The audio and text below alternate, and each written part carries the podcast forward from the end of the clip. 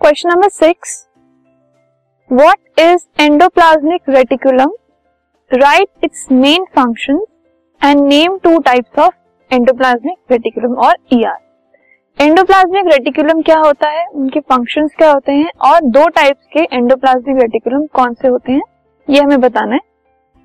तो endoplasmic reticulum या फिर उसको ईआर e भी हम लिख सकते हैं शॉर्ट में is a network of tube like structures found in the cytoplasm cytoplasm के अंदर ट्यूब लाइक स्ट्रक्चर्स का एक नेटवर्क होता है ईआर e और इससे क्या होता है?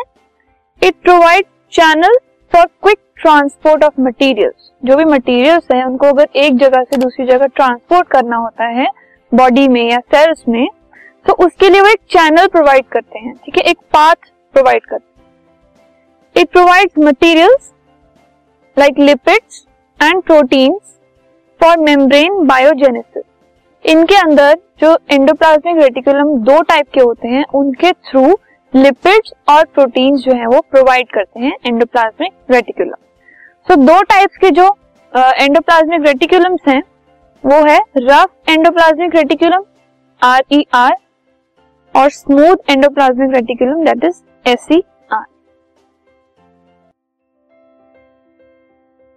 this podcast is brought you by Hubhopper Shiksha Abhiyan अगर आपको ये पॉडकास्ट पसंद आया तो प्लीज़ लाइक शेयर और सब्सक्राइब करें और वीडियो क्लासेस के लिए शिक्षा अभियान के यूट्यूब चैनल पर जाएँ।